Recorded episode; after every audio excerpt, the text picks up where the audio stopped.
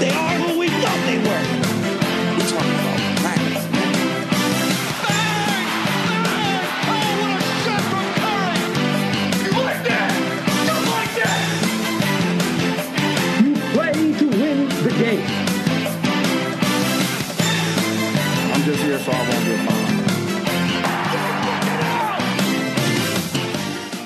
What's up, everybody? Welcome to this week's episode of the Bleacher Banter podcast presented by Bleacher Fan Sports. It's your host, Tommy Buns, here with Sully and Jones, and we've got another packed episode for you. A lot of goings on this week, and we're going to start off in the NFL, where, you know, for a few weeks, I had a lot of hope, had a lot of uh, optimism for the Patriots season. You know, the Phoenix was rising from the ashes. We signed Cam Newton.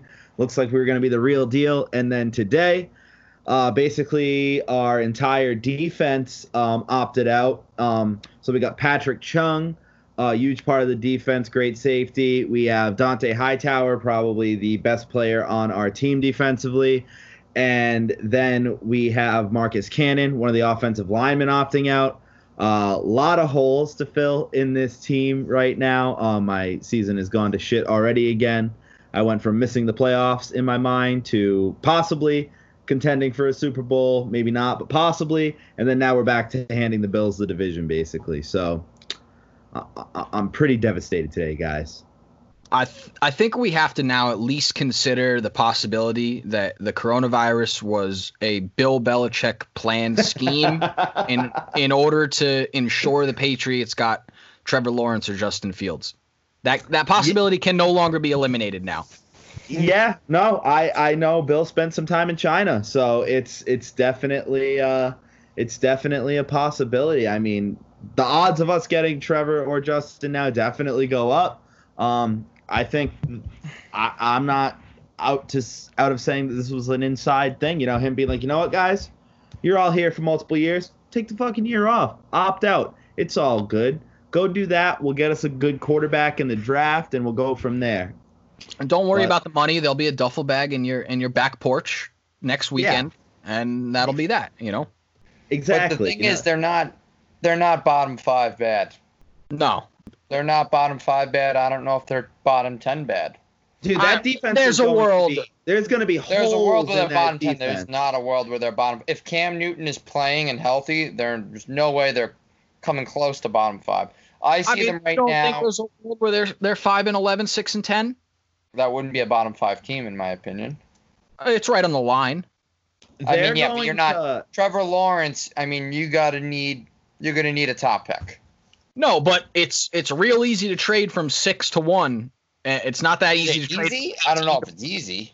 Uh, uh, comparative, I'm saying like it, it, trading 18 to one is pretty damn difficult. You're trading six to one, five to one. You can talk. You know, They're team. still probably the second best team in the division. That's fair. So there's two teams right there. Then the Bengals, then the Jags. That's four right there. I think they're still definitely better than the Giants. That would be five. They're better than either the Lions or the Bears. Probably both, but give me one of those. Well, Uh, my what is thing that, is they're going to have seven? to put up. They're going to be have to put up 28 points a game to win. This No, I don't defense think is the- going to I be don't think- I don't think the defense will be that bad because Bill Belichick's still there. They still have a very good secondary with Chung out. I mean, we got to see. Other teams are going to lose pieces as well. We'll see if the Patriots lose more as well. They very well could. I mean, there's a chance this team could even be more decimated by the time the season starts. It probably will be, but other teams are going to lose pieces as well. So, I mean, whatever we think of the Bill Belichick defense, it's normally better than it is.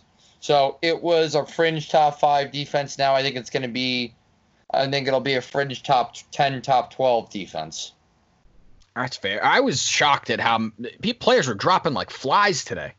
Crazy. Devin every Funch every 20 out. minutes. Devin Funch is out, so snag you some Allen Lazard this year. The uh, Bears, Goldman, the uh, lineman, he's he he opted out. He's very good. Do you think this is a, a product of ju- the the virus itself, or do you think it's a product of the NFL, the rumors around the NFL's lack of preparedness for this? I think it's three things. I think it's the NFL's lack of pre- preparedness. I think it's uh, training camps going back. I think, and I think it's the Marlins team imploding. Yeah, it is. It is interesting how all of this came out today after the MLB season is kind of going to shit within the first week. And what's weird, we can touch base on that. The thing is, the MLB is actually in a good spot right now, even though it sounded like a disaster. But the fact that this is all on one team, right now it's confirmed to one team. It looks like it. It's way better than, you know, five here, six there, three there. The fact they were all on one team gives the NFL, the MLB a fighting chance for right now. Yeah, 15 on one team is way better than five on three teams or three on five teams. Yeah. Now you're talking about canceling. Now you're talking about daily testing for multiple teams. You're talking about tracing back, and the fact it happened on early on because we don't have to trace back and say, "Oh, who did you play?" It was the first series, so you only have to trace back to that series. You don't have to go back to, uh, well, who did we play six days ago? Uh, we played that team. Who did that team play after that? Then it's a whole ripple Yeah. effect. It's a whole spider web. Yeah, then you're you know, then you're you're having 10, 12, 13 teams affected rather than right now it only looks like 3 or f- one but potentially a few. It also helps that it's by far the least popular franchise in the league. It- Yeah. correct. You know, they cuz fan if you're talking about the Dodgers, Phillies, Yankees, Cubs, like, you know, the the real the Cardinals, the the teams that really are the backbone of of Major League Baseball, that you're talking about fans that are up in all like if it was Boston, then you got Yankees fans that are going to be upset. You got Rays fans that are going to be upset. You got Dodgers, Astros fans that are going to be talking about it. It's Miami. No one gives a shit. Everyone's kind of just like, yeah, well, I mean, uh, basically a AAA team anyway, so it doesn't even matter if they play or not. Just give everyone 10 wins against them, you know? Well, I mean, that's basically going to be the Red Sox this year too. I mean, I don't know. Red if Sox are bad. Red Yeah, Sox but are it- fucking bad. At least the Red Sox got a they got a loyal and large fan base that is still invested to a degree. There hasn't been an invested Marlins fan since 06. Yeah, no, you're right. Yeah, since D Train was on the mound. Yeah. So it, you know, it, it certainly helps. I mean, obviously there's people in Miami that care deeply about the Marlins, you know, 6 or 7 of them, but it's it, if it was any other team besides them, it would be a real problem. But Yeah, it's also yeah, like the Red Sox have a you know they have got the base. They're worth a lot more. They're in, uh, you know, they're in in Boston. There's a bunch of you know they have a bunch of factors. Regardless of they're, I think they're if they were both healthy, I think there's a world where the Marlins could win more games. I've never seen a worse pitching staff than the Sox have this year. I I don't It's know if pretty I've bad. ever. Seen, I mean, uh, the Yeah, there's Orioles no one. I don't. year.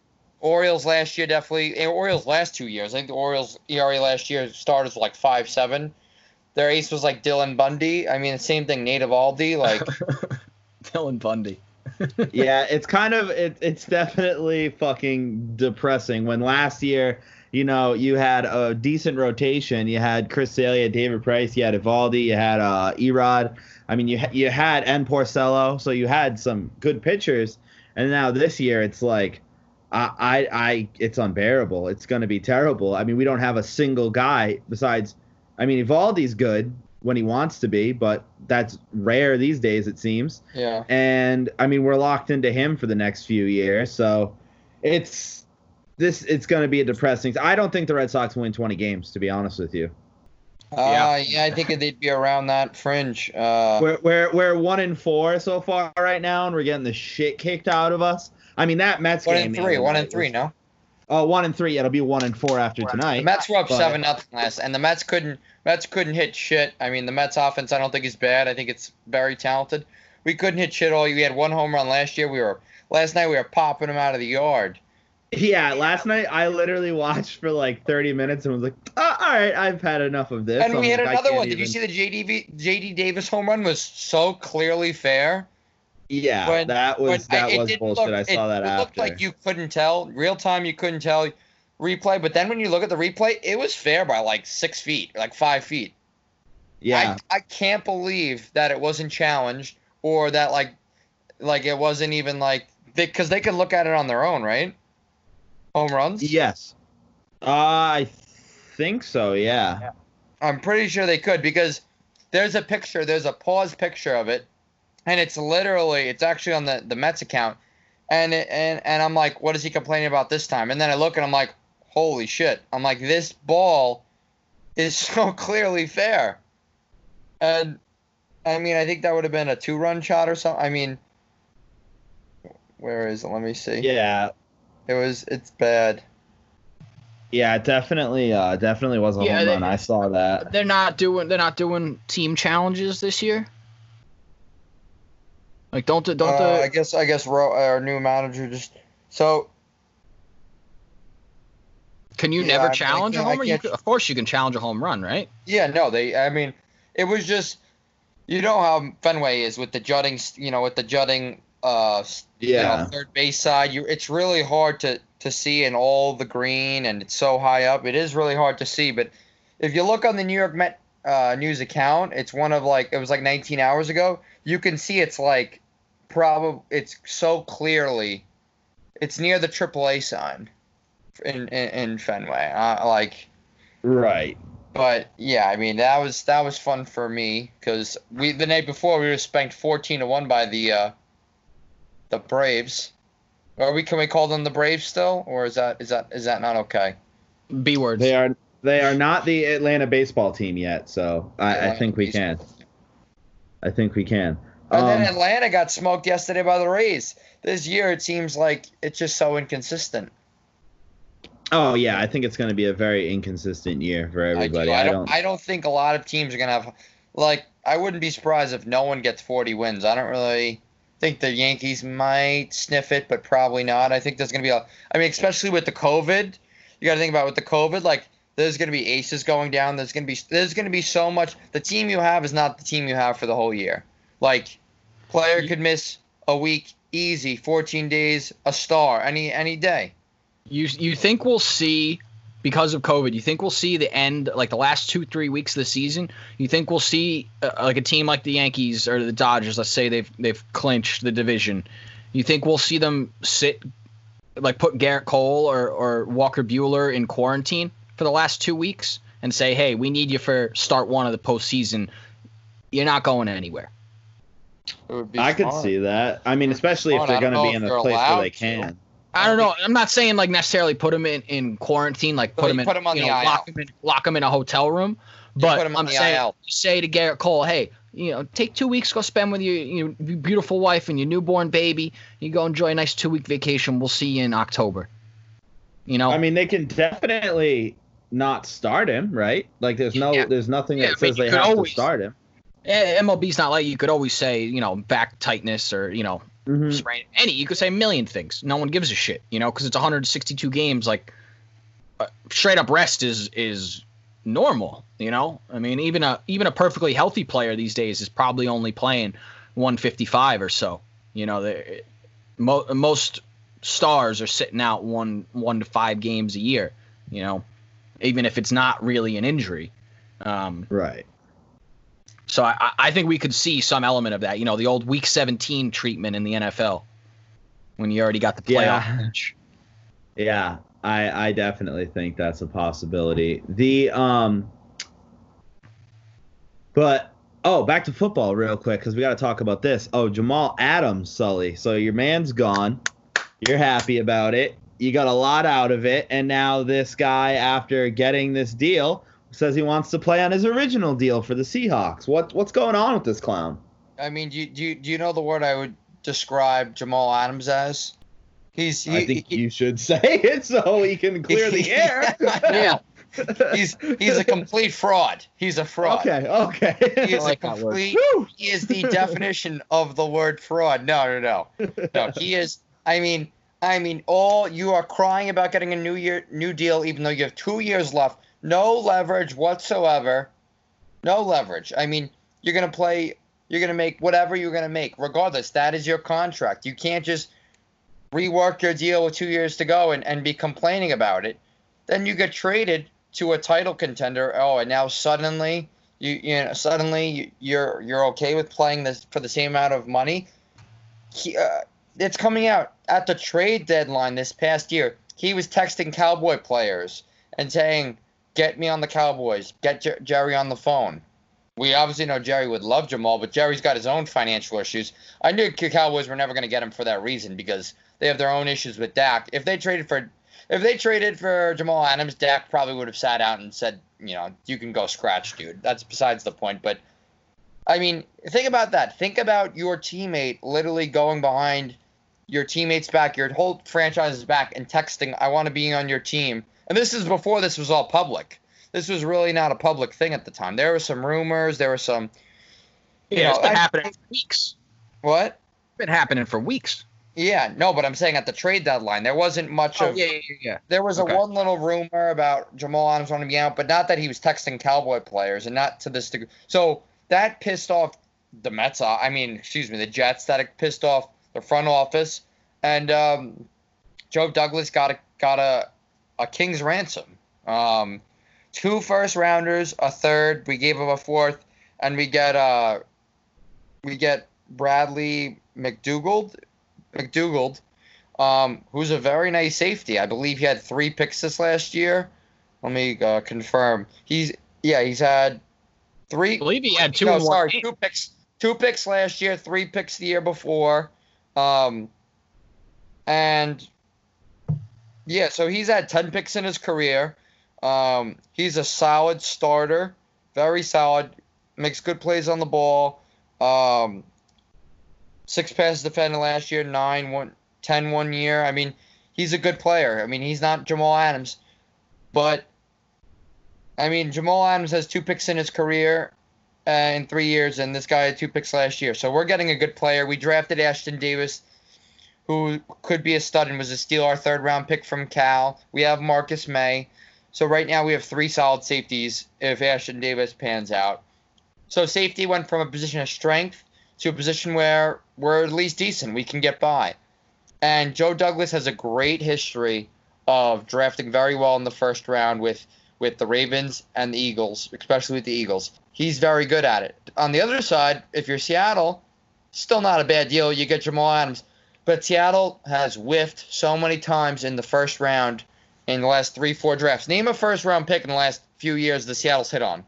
They drafted Rashaad Penny in the first round when they already had Chris Carson. Remember I mean- Aaron Curry? That's a name No, drop for you. No, exactly. I don't. Wake No. Forest linebacker. He was supposed to I be. do. I do. I now I do. But they drafted him. yeah, they drafted him fourth overall, I believe, fourth or fifth overall. Their, their hits are late round. Their hits are like Russell Wilson late or, you know, Chris Carson. Those are the guys they first round. They just don't get players that contribute. So for them, you're saying, all right, we're punting on the next. We're punting anyway on these picks. Might as well get a proven commodity. We're losing a third rounder. That does hurt. Getting a fourth round back, you know, probably not a huge difference actually with a Seattle third rounder for a Jet fourth. It's probably only going to be 15 picks or so. So you look at it from that angle, it's not that bad. And you do give up a good player, a good safety in McDougald. So it does make sense for both teams. It very well could be a win-win for both teams. Um, but if you're a Jet fan, you got to be thrilled.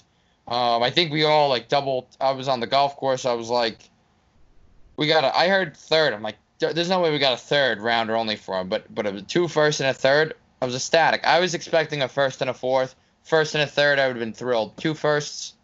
Yeah, I mean, think about it. In a you know a league so dedicated on passing, you could argue safety is the least valuable position on a defense, and you got more than the Giants got for Odell. You got more than the Vikings got for Stefon Diggs. Way you more. Got, you got way more than the Vi- uh, the Texans got for DeAndre Hopkins. Hopkins. I still don't understand that. You're deal. talking I about really still three. don't understand that. You're talking about three top ten receivers in the game, arguably with Diggs, but three, two for sure that you blew out of the water. And in today's NFL, you you can't argue that a, a safety is more important than a wide receiver. Like the best safety is not more important than the best wide receiver. You know, that's just not how it works today. And to to uh, to me, the the win, I think you have to double the Jets' win on just avoiding giving Adams that contract and not sending the message that that behavior isn't tolerated. Jamal Adams now joins a club with a, a club that was formerly one with Julio Jones as being the only people in the world who want to negotiate a contract ye- multiple years before it's up, Yeah. which is just not an acceptable behavior at all because it doesn't go the other way. It doesn't. If you have a down Yeah. year, doesn't go that way. I'll negotiate a contract every single year with a player if you want to do it purely incentive based. You got 12, 12 touchdowns and 1,500 yards. Yeah, I'll give you 20 million. If you give me 800 yards and four touchdowns, I'll give you 8 million. If you want to ride a new contract less, every year, Three million. yeah, whatever it is, whatever it is, you want to you want a new contract whenever you whenever you have a good year. I'll I'll do that all day, but you got to be open to the other side. And yeah, or if you you know, don't of course, games, you miss. All right. Oh, Yeah. Looks like you made one million. of course, a, a player is never going to do that. Um, so I thought it was I thought it was a good way to send a message throughout the league that I I thought it showed stability with with within the organization in the front office to a, an organization that clearly hasn't had that for a while. At least some continuity, if not stability. I I thought that was a strong move for both the image of the Jets and and and you know actually on the field stuff. And So I- Le'Veon Bell went after him. I loved it. Le'Veon Bell ripped him apart. Yeah, and you probably got although you know, while while I agree at face value with Le'Veon, he he cannot talk. He did the exact same thing in Pittsburgh. Not two years, not negotiating a contract two years before, but he straight up he lied to the faces of his teammates. He told them they he wanted to stay. He he lied about the contract he was offered. Le'Veon did.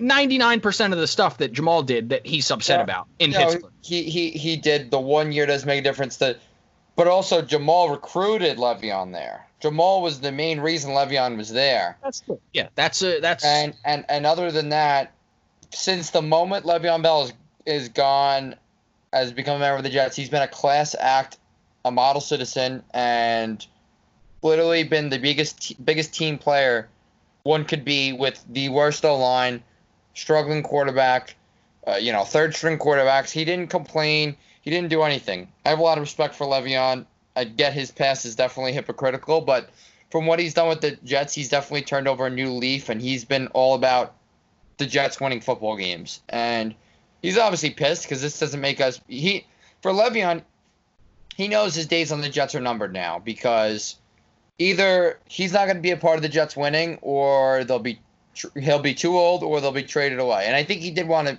win on the Jets. Um, probably after the season, we'll probably trade Le'Veon. Maybe if he's having a sick year, maybe at the trade deadline. Um, probably would be a good move, probably for both, honestly. Um, I can't see Le'Veon requesting a trade, but if a team like, let's say, you know, David Johnson, obviously he's going to go down. It's just a I was moment just gonna of say the Texans. you know, if the Texans go down, uh, Le'Veon Bell is better than David Johnson in every aspect of the game and healthier. And There's imagine your- the deal your- you could get from uh, Bill O'Brien after the way he's been trading.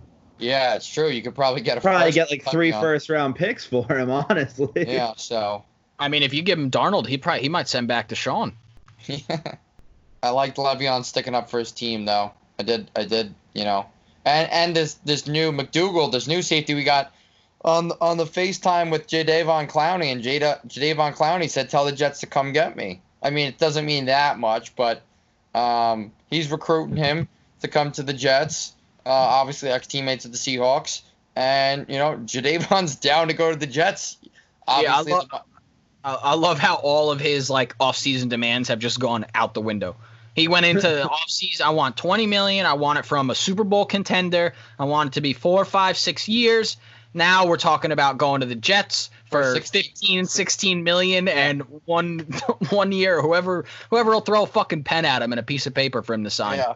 Give give me Jadeveon Clowney one year, sixteen million. from the Jets, it's a, that's a deal. Yeah, I mean, I don't know if any. I think every team. I'd love the Giants to do that too. The Dolphins offered him, I think, sixteen or seventeen. I think the the Browns offered him 15 and sixteen. He probably didn't want to play in Cleveland because it's Cleveland, and with the Dolphins, the Dolphins kind of suck. And I mean, although Miami would be cool, Yeah, at least you're living in Miami. Like, I would play for a winless Dolphins team before I'd play for a six and ten Browns team, because Yeah, at least I'm yes. in Miami. yes. Although I don't think the Browns will be six and ten. I think the Browns will be good this year, but No, uh, that's fair, but yeah, you know, but they, they could always be six and ten. of course, yes. Um, Uh, but yeah, no, yeah, I don't, I don't know where he's gonna end up. He's gonna be a, he's, I mean, what are we, we're three, four weeks out of like, you know, what would be the preseason. Yeah, I mean, I mean, the Patriots, the Patriots, um, the Patriots had their whole team opt out, so they're saving money. They have 22 million cap space. He could be an option on a one-year deal. They had Patrick Chung, they had Dick Vitale, not Dick. What is that his name? No, not Dick, Dick Vitale. What am I? I just, I just blacked out. Dick Vitale. What's his name? Frank Vitale, right? yep, Marcus I Cannon just and turned- I uh, just Hightower. Yes, uh, Cannon, Hightower. Dickie B really expanded on his on his coverage. Dick Vitale. He turned into Dick Vitale. um, that's quite the compliment. But yeah, so they're, they're losing three starters. Um, they, yeah, they're saving money, but it hurts their defense big time. I think they're a fringe top 10 defense now. Cam Newton better start for them. If Cam Newton doesn't start for them, then they could be tank for Tua, could be ensue, I guess. But I think Cam still will start. I think their defense will be respectable because of Bill. I think right now I'm looking at them as I said eight and eight before. I'm thinking seven and nine, eight and eight. Yeah, I'm That's thinking fair. between six and ten and eight and eight. Depends though.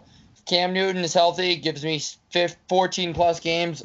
I'll be eight and eight. You could sway me to nine and seven even if Cam Newton's playing well and healthy. With Jarrett Stidham, uh, I could be talked into five and eleven at the lowest probably. I just think it's like I I don't want to be nine and seven. I want to be either bad You'll make the or playoffs with nine and seven though. You'll make the playoffs with the right, but I don't want that because you're not going to get anywhere. You're not going to beat the Ravens. You're not going to beat the Chiefs. You're not going to beat the Bills in the playoffs. Like you're not with this team. That's not going to happen. You're Yeah. You don't want the middle. You're not. I don't want. I don't want to be a wild card team and out in the first round. I don't want to be in the playoffs this year because without that defense, we're So not going to get a tank. anywhere. Yeah, because at least then we have a chance of getting Trevor Lawrence or Justin Fields, and then we're setting up for the future. Because I mean, let's be real, Cam's not going to be a franchise quarterback for the next ten years, where Trevor Lawrence could be our franchise quarterback for the next fifteen years.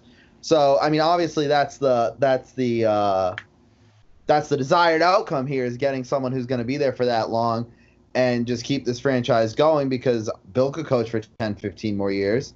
We've seen coaches coach that late before, and he's seems to be in good health. He hasn't declined in his ability as a coach at all. What- How he's almost 70, right? I thought he was like 68, 69. Yeah, but I mean, it's not out of the question that he coaches till he's in his Until he's 80s. 80? Who, I Bill? can see Oh. this guy's the most competitive guy I've ever seen. I mean, he it's not like I mean, obviously it's a demanding job, but physically is it that demanding of a job? I mean, you gotta be. uh, Do you? How many 80 year olds you know that are standing up for four hours in a row? Yeah, that's that's true. Literally, That's- just just standing, not doing any activity, just standing up. I that's can't- true. I have trouble Bro, standing. I have a bad four- back. I I'm fucking like I'm like in pain right now. I'm with the fucking kids. I can't. I can barely do it. I'm like. I can't do it. I, I can't imagine what I'll feel like when I'm 80. Just shoot me now. All right, that might have been optimistic Tom talking. No, that, But- I mean, there's a world where Bill gives you four or five more years. Yeah, I think that's fair. I I think think there's a world- it seems like kid. his. It seems like his mode now is let me attack this for the next two to three years and get the organization in a place where I can hand the keys over to someone. Probably Josh. That- McDaniels. Hopefully, Josh. that and I mean, before all these opt outs, I mean, let's let's see what what I can do. Let's see if I can get one or compete. You know, in the playoffs and do something special without Brady, and hopefully, you know, I can't mean- imagine he's rooting. You know, if, if, won- Bra- if Brady wins a Super Bowl with Tampa, whether it's right or wrong, it's going to make the Brady over Belichick people, it's going to give them a notch on their belt. Not that, I mean, I don't know how you can argue it, but it'll be a very good optic for the Brady over Bill people. You got to Oh, remember, Belichick won a couple Super Bowls with Brady early on when he was not anything special. Of course, Brady- I completely, He you don't wasn't need a it. stat monster until his sixth or seventh year in the league. People forget Jared that. Goff, his first few years was better than Brady was his first few years. Yeah. Yes. Yes. So, in, well, in, in Goff's good years in those two years. He- So Brady shined when the lights were brightest, but he did. overall, his, his 16 game numbers were not impressive You're in the preaching least. to the choir there, but No, that that Public defense, those not- defenses in the early 2000s was outstanding. Defenses were top three, incredible. I mean, you had Rodney Harrison, Tedy Bruschi. You had some all timers on the, those Brady's teams. never Brady's never won a Super Bowl with a defense that ranked outside the top six, and th- I think two, possibly three of them were ranked number one. Yeah, I went Yeah, through that- the um, top top defenses. I think uh, I forgot how many years he had a top ten defense, but pretty much I think it was seventy five or eighty five percent of his seasons he's had a top ten defense. Yeah, Like even like some because a Patriot fan was like, "Oh, we haven't had good defenses." I'm like, "Bullshit, dude." I'm like, even when you don't think you've had a good defense, you've had a good defense. yeah. I don't know. I don't know if any top twenty quarterback in NFL history has had better defenses than Brady when you consider the entire career. Uh, maybe Bradshaw. I wouldn't consider Bradshaw a top twenty quarterback though, but probably yeah, Exactly. most Um. I mean, Aaron Rodgers has had a top five defense one time in his career. He won a Super Bowl. Drew Brees won a Super Bowl. His defense was ranked 25th or 26th, I believe, something somewhere in the 20s. Um, Peyton, the Colts defense wasn't that great. The Broncos defense, yeah, they had like three or four fantastic. years with um. I mean, they had good pass rushers. Had good pass rushers. They had uh, Mathis and uh, Freeney, but other and then they had um, you know, guys like Antoine Antoine Bethea, and you know, they didn't really have. out of never even had that great a running game. He always had. Who was that? Joseph Addai. yeah, Yeah. out of out of uh, out of Brady, Manning, Rodgers, and Brees, Tom Brady has had by far the lowest score to beat. His his teams on average have surrendered the least amount of points in both the playoffs and in the regular season of those four, you know, all-time great QBs. yeah. It was very rare that you saw Brady winning a shootout in the playoffs because it just didn't really happen. I mean, obviously you have like the Chiefs in the AFC Championship game a couple years ago. You had the uh, comeback in the Super Bowl, but and that defense won us that game. Yeah, I mean, and not the- even the I mean, offense like, went and and scored 31 unanswered points, but And we're not saying he hasn't had any offensive explosions. He just hasn't won those games. I mean, the, the Philly Super Bowl. oh he yeah, he was, uh, out of this world. He was 500 Yeah, the yards. Philly, the Philly Super Bowl is one of those because to you know to counter the Philly Super Bowl, you know he should win 99. You should win 99 percent of games where Tom Brady plays that well or you put up that many points. I mean the defense completely let him down. Yeah. Completely let them And- down and- against Nick Foles. I mean Belichick. That was that was kind of like a. There's not many blemishes on his resume, but that's a blemish. Especially because you sat Malcolm Butler for that game. Yeah. yes, yeah, yeah. No, it wasn't. It wasn't only a about that. quarter or a half. No, he didn't, he didn't play a snap. game. He didn't. He didn't. Yeah, he didn't play a single snap. Oh wow. And we still don't know to this day what happened, right? Nope. No idea. I, I know. I don't know if Butler knows by now, but I know in interviews after he, he, like months and maybe even over a year after, he was saying he had not been given an, an explanation by oh Belichick. yeah, there was there was a yeah. I remember. Uh, so I don't know if that. I mean, And then that- he went to the Titans, had one decent year, and then he's been. ar- Is he even in the league? Yeah, he's still in Tennessee, I, but he's he's nowhere near what he was. He's irrelevant. Yeah. Yeah. Uh, Yeah. But yeah, I, I wonder. uh, You know, I'm sure that there's definitely there's obviously the possibility that that's been smoothed over or at least explained to him that we don't know about. But yeah, you you got to be wondering if you're him. Like you're not even going to give me an explanation. You, cut you take me off the field five minutes before the Super Bowl, and that's right. And then you get torched in the air all night. Yeah, that was that was frustrating and crazy. Um, so a little little frustration too right now for uh, Astros fans, but it's so well deserved. Verlander possibly done for the season. He says that's not true. It's just a forearm strain. But I mean, this is a big hit for the Astros. Their pitching has taken a big hit, losing Morton, losing Cole, and now they don't have Verlander. I mean, this could be this could be great for the rest of the baseball fans to watch the Astros suck without a starting rotation. Yeah, I mean, you know, God saw that Justin Verlander wasn't going to hit this year in any parks with the you know the DH being coming into the National League, and he said, you know what, if he's not going to be able to catch a high fast one, I'm going to have to get him some other way, and this was the other way. You Yeah. know, that's that's what he got. I mean, there's net there's never been a more a bigger form of poetic justice for a guy that has could not shut his mouth and has been a complete hypocrite throughout the entire cheating scandal. There's no he wasn't even part of the he wasn't even a hitter that was doing the cheating and he's still one of the most hated people coming out of that scandal just because of how hypocritical he was. He was such a loudmouth about it, wouldn't shut the fuck up about it, and his team was cheating more than anyone in, in baseball. Unprecedented cheating. So to me, and we're talking, he says it's a forearm strain now. I'll I'll believe that when I see it. Talk to me when you come back because we're talking about okay, yeah, maybe he has a forearm strain. He's out, uh, you know, uh, two to four weeks or whatever, misses three or four starts, whatever. The flip side is that turns into Tommy John surgery. He's out for two seasons.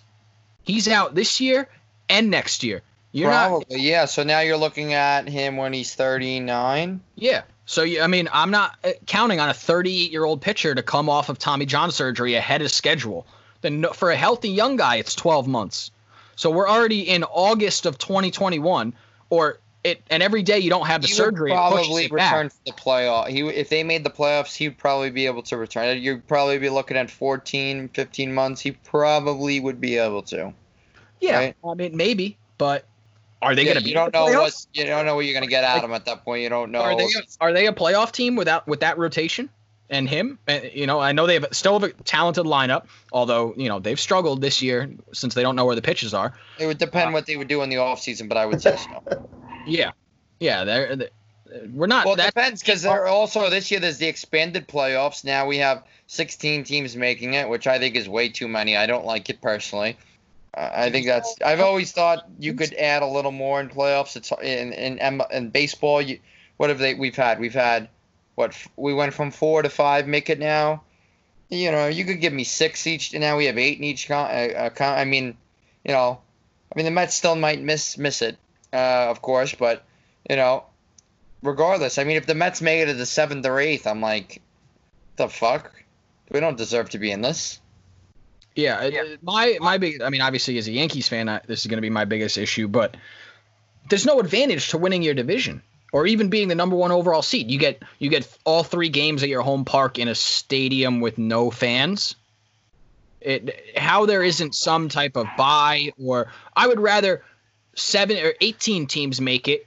And you give the number one seed a bye and have the the bottom two teams play. a- Yeah, that's what it should be. one-game Playoff to give the number one seed literally no advantage. You know, if it was a normal season, there was fans in the stands. Okay, I can maybe understand the three, all three games at your home park, but there's nothing there. I mean, the, the Yankees, so much of Yankee Stadium and the home field advantage is the fans. You're that place is packed every night. It's the loudest venue I've ever been to in, in my sports attending life. Is Yankee Stadium in the in in October. So to me, that and and we've we've had countless attempt uh, accounts of players saying, yeah, it's straight up intimidating. And the Astros said it. You know, if we had to play four games in 2017 in Yankee Stadium, we wouldn't have been able to win that series. You know, so it's clearly something that has a major effect on opposing players. I mean, look And at I just- Pedro. Yeah, Pedro's one of the most dominant pitchers ever, and he couldn't handle Yankee Stadium. Yeah, I mean, there's there's so many stories about it, and it's just you know, it's not. I'm just using the Yankees as an example. 'cause That's what I know, but there's so many stadiums that that qualifies as you know home field. Every stadium's louder in the in the playoffs. I mean, look at the Nationals. That was like a goddamn uh, you know in synchronized swimming dance last year. They, the whole thing with the baby shark coming on, it was, they had it going Oh, on. yeah. Those those fans, you know, they they created an atmosphere there. Baby shark do do do do. So Oh, yeah, there's no room for that here, Sully. to me, What? it's, it's tough. I said I there's work no with kids. room I know that this here. song. It's a big. It's a big deal. Uh, Um, and we gotta obviously touch on our man Lou Williams leaving the bubble and Oh, going to a strip club Whoa, in Atlanta Lewis. to eat hot wings. Which I mean, I saw a picture on Twitter of the wings that are served at this establishment, and they look pretty fucking good. So I kind of understand if he did go there for the wings, but also like, come on, man, you're going out with this guy Jack Harlow who's posting it on his story. Like, you think he'd at least have the common sense to be like, hey, you know what? Don't put me on your social media. Yeah, I mean, uh, both of them. Like, what Who is idiot Jack Harlow? He's a rapper. He's a rapper? Is he irrelevant? No, he just came. I mean, he's kind of irrelevant, but Yeah, He he's also a just had a he's song a with, white like, rapper not Lil named Wayne shit. Eminem, so yeah. he can't be Uh, incredibly so- relevant. Yeah, I mean, I, I I mean, there's just, I mean, you had a family issue. We'll take him at it that he had a family issue. I'm sure he did. Um, probably just wanted to get food. gra- no, his grandpa died. His grandpa Oh, died. okay. Well, sorry to that. R.I.P. Um, yeah, I don't want to question him on that. But originally, I did question him on that because the optics look so bad. Strip club said it was family thing. It just is a bad optic. And now that we're getting more information, sounds like he just wanted to get some wings. The guy hit him up. They went out to get wings. I mean, this can all be solved with. I- I mean, I don't know. Maybe they don't Uber Eats. Maybe they don't do contact contactless delivery. I'm sure they would have to do something like that. And if not, just fucking get wings somewhere else and have them drop it off to you. Yeah. And just, yeah, I, I mean, you can't be in a public space with a, a pub a public place in a strip club with a famous person and being thrown on social media, and then the the rapper's like, oh yeah, he just I missed him. Uh, he, uh, yeah, he was just Yeah. reminiscing of old times, and it's and his mask said something about Corona on it. Clearly, it's It- not old times. It was the uh, it was the official mask that players were given in the bubble. So it was clearly a current picture. This guy Harlow sounds like a real, you know, chip off the old block. Uh, I mean, Jesus. I, Yeah, I, I mean, it's just the like the lying and the deceit about it. It's just, I mean, dude, you're in the wrong. And I mean, he got ten days in quarantine. I didn't think that was enough. I don't know. It's also selfish. Like that, that rapper's got nothing to lose. You know, nothing. None of this affects him. Like so what? yeah, He's at it is definitely selfish of him, and it's it's still selfish of Lou Oh, totally. because Also- because Lou put people at risk. You think if if I'm if I'm a, a Grubhub or a Uber Eats driver in in Atlanta, you think there's a group of them that just sit there and wait for people to order from Magic City? Like, "Oh, yeah, I got it. I'll, I'll take that one. I'll, I'll go. I will go to Magic City and go to the strip club and pick up your food. Make sure you order a lot of it so it takes a while to get done. Yes. I'll, I'll go early. Make sure I'm not late. As soon as it's ready, I'll leave. Is it the top? Is it a top tier club? Yeah, I mean, it's like I would say it's the most famous strip club in Atlanta for sure. Argu- Really? Arguably the country. Wow. It's very well known. I mean, I'm sure there's ones in Vegas. I'm not sure. I'm not like I don't know the names I'm- off the top of my head, but Magic City is is known. There's an, another one in Tampa because Tampa's like the strip club capital of the, the country, but uh, Magic City is very prominent. You know, one of the most famous, if not the most famous, strip club in the country. Interesting. I didn't know. I wouldn't know. I'm not uh Yeah, not about that life. I guess. I've driven by it, but I've never been. Um, then one last thing before we get off, the UFC announced today, uh, Habib is fighting Justin Gaethje to unify the interim and undisputed lightweight uh, championship on October 24th. First big uh, fall fight announcement. Uh, we have another title fight in September, but this is big, big, big. This is probably going to be the biggest fight of the year. Um, you got Khabib, obviously, 28 now. Uh, probably the best fighter that's ever done it. Um, his dad did just die uh, last week or two weeks ago. Did he die So obviously- Yeah, uh, complications involving That's it. tough. Yeah, yeah, it, it it's tough. I feel bad for the guy. Obviously, his dad was his um, was trainer say, for like his they- whole they were life. super So close, right?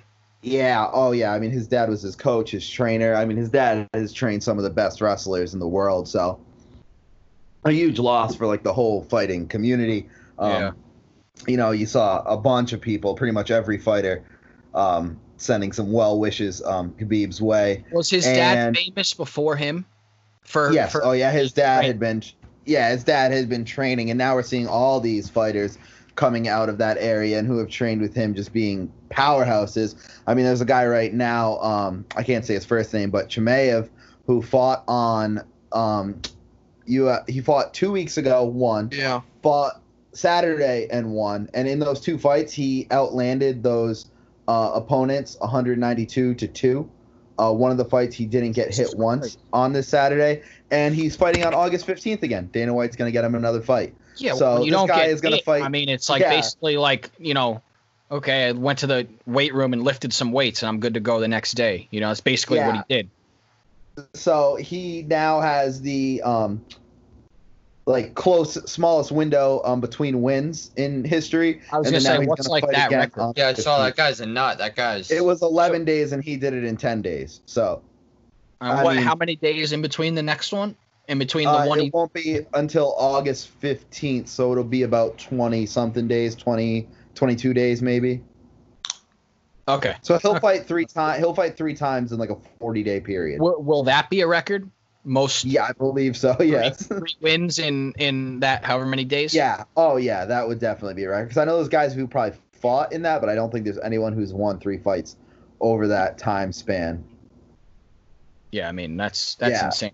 That's Mike Tyson. So I mean, yeah, those guys are just a, a whole nother breed. Those those Russian, you know, um, Western or Eastern European guys are just fucking crazy. Yeah, but yeah, then I mean, Khabib has no cakewalk in front of him either. I mean, Justin Gaethje is like is a force. This guy throws bombs. He's a uh, he was a Division One wrestler, All American.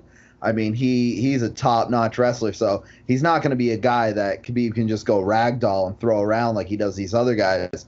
His takedown defense is on point. He keeps people at a distance because he's got these crazy leg kicks that have just pretty much incapacitated every opponent he's had. So I mean, it's gonna. That's probably get, this is gonna be Khabib's toughest test until this point, and he's probably one of two or three guys that stand a real chance at beating him.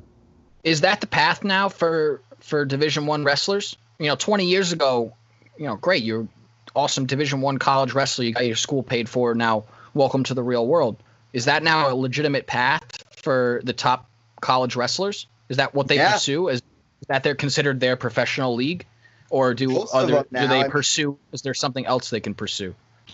I Fighting mean, wise. professional wrestling, but yeah, no, I mean, there's there. This is it. I mean, you see a bunch of guys. I mean, obviously, you had back in the day, you had Brock Lesnar who did the WWE and then came over. You have Jon Jones was a collegiate wrestler. You have Justin Gaethje. You have uh, Chad Mendes was a a uh, collegiate wrestler. You have all these guys who were collegiate wrestlers now come out, and now Kamaru Usman, the uh, welterweight champ, he was a collegiate wrestler in Nebraska. You had um, Ben Askren who came over, and I mean his UFC run wasn't the best. He went one and two, and then he's retired now. But before that, I mean he was a champion in other organizations. Um, wrestler. I mean, there's a lot of really top-notch wrestlers who come over and work on some striking, and then just Where do you where do you. I've always I've always wondered, uh, really didn't understand how this happened, but where do you start in the UFC? Like I know you there's the Bellator, which is kind of like the under, it's the less popular one, right? People go from yeah, but Bellator it's to also, I mean, it's it's Bellator. I mean, they're definitely not on the UFC's level, but it's the closest thing. There's there's Bellator, which Is is a Strike there's Force? fighters. Uh, no, UFC bought Strikeforce, and Oh. that's not an organization anymore. So they bought the WEC and um, Strikeforce and Pride, which were Pride was kickboxing, and then I mean, right now it's UFC, Bellator, and then one championship, which is in Japan, and one championship has probably the second best fighters from the UFC, and then Bellator is right there too. I mean, there's guys. Usually, Bellator will pay more, so the U people will after their time with the UFC will go to one of those other organizations rather than working their way from there to the UFC. You don't see many people. so going Bellator's turned into UFC. it's turned into kind of like the MLS for European soccer players. They come and get that Yeah. one last pay, payday and and still can seem competitive. So I'm coming Yeah. out of college. I'm I'm I'm the best college wrestler in the country. I've never had a UFC fight or I've never had a, a MMA fight in my life. What what's my route to UFC? Do I where these? Do obviously I got to fight someone somewhere first. You know, obviously you're doing training and whatnot. With you, you connect with a guy that is going to train you to be an MMA fighter. For you know, further your training from wrestling. But Mhm. wh- who are you? Who are you going after? Who do you contact? What league are you contacting? What who are you going to to get these fights against these other amateurs or these other lower pros? Like, where does that begin? Where's that road begin? You know, because UFC is basically Yeah. like it's not much different from WWE in terms of a uh, the business model. It's you, you they contact the fighters are technically independent contractors, right? And they Right. Yeah, they sign contracts, and then I mean For a certain amount of fights. UFC. Right. So they basically you fight in some amateur organization, either locally wherever you are, um, depending on what gym you're at. You know, if you're one of these guys who's at like an American Top Team in Florida or the American Kickboxing Academy in California.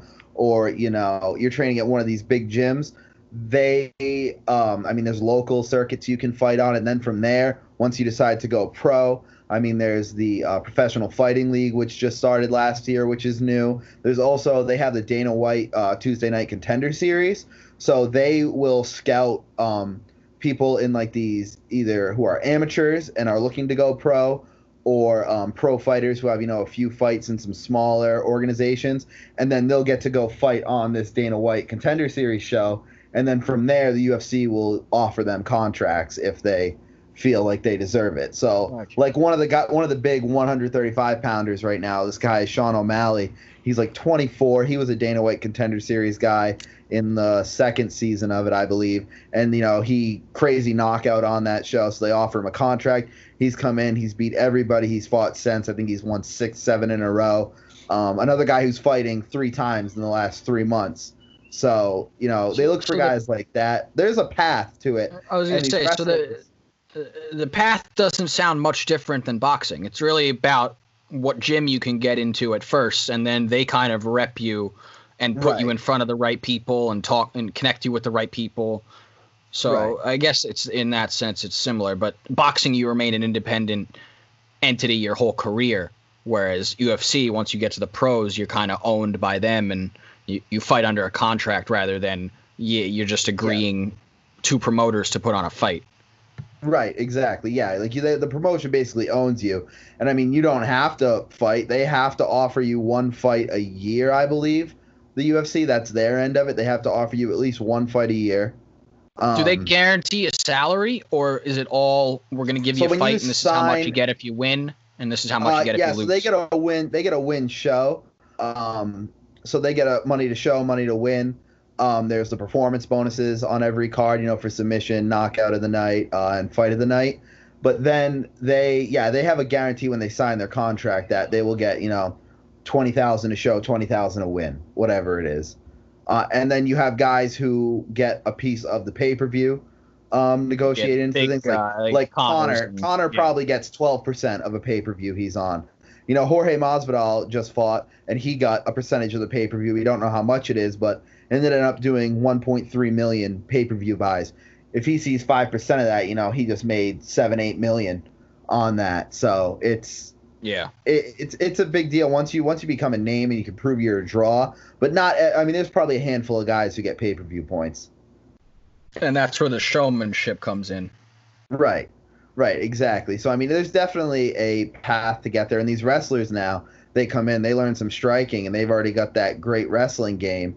They learn a little kickboxing, they learn some Muay Thai, they learn some Taekwondo, they learn anything and it's like, okay, now this guy's a real threat on the feet and he always has that wrestling to fall back on. So Yeah, there's definitely a path for these wrestlers, and I think they're guys like this, guys like Gaethje, guys like Jon Jones, they're Daniel Cormier. They show that you know a wrestler with some striking can really make a statement in this organization. that makes sense. Yeah, but no, it's gonna be it's gonna be a, a good uh, good next couple months for fights. They've got some big fights lined up, so we'll definitely look forward to those. But that is uh, gonna do it for the episode this week. Um, next week we'll have you know some hockey to talk about, some real basketball games to talk about. Uh, I'm sure there'll be some more news coming from football, whether it's good or bad, and the same from baseball. So we'll get to that then. Until then, go uh, rate and subscribe to the podcast. Uh, follow us on social media and go to bleacherfan.com and check out the store. Go check out all the great merch that we have in there. Uh, Emily got her podcast T-shirt, her Bleacher Banter T-shirt with all of our names on it. There, loved it. She came into the house wearing it yesterday. I was pumped to see that. So uh, yeah, tons of great merch on there. Go get it. Support us so we can keep doing this. And uh, we will see you next week.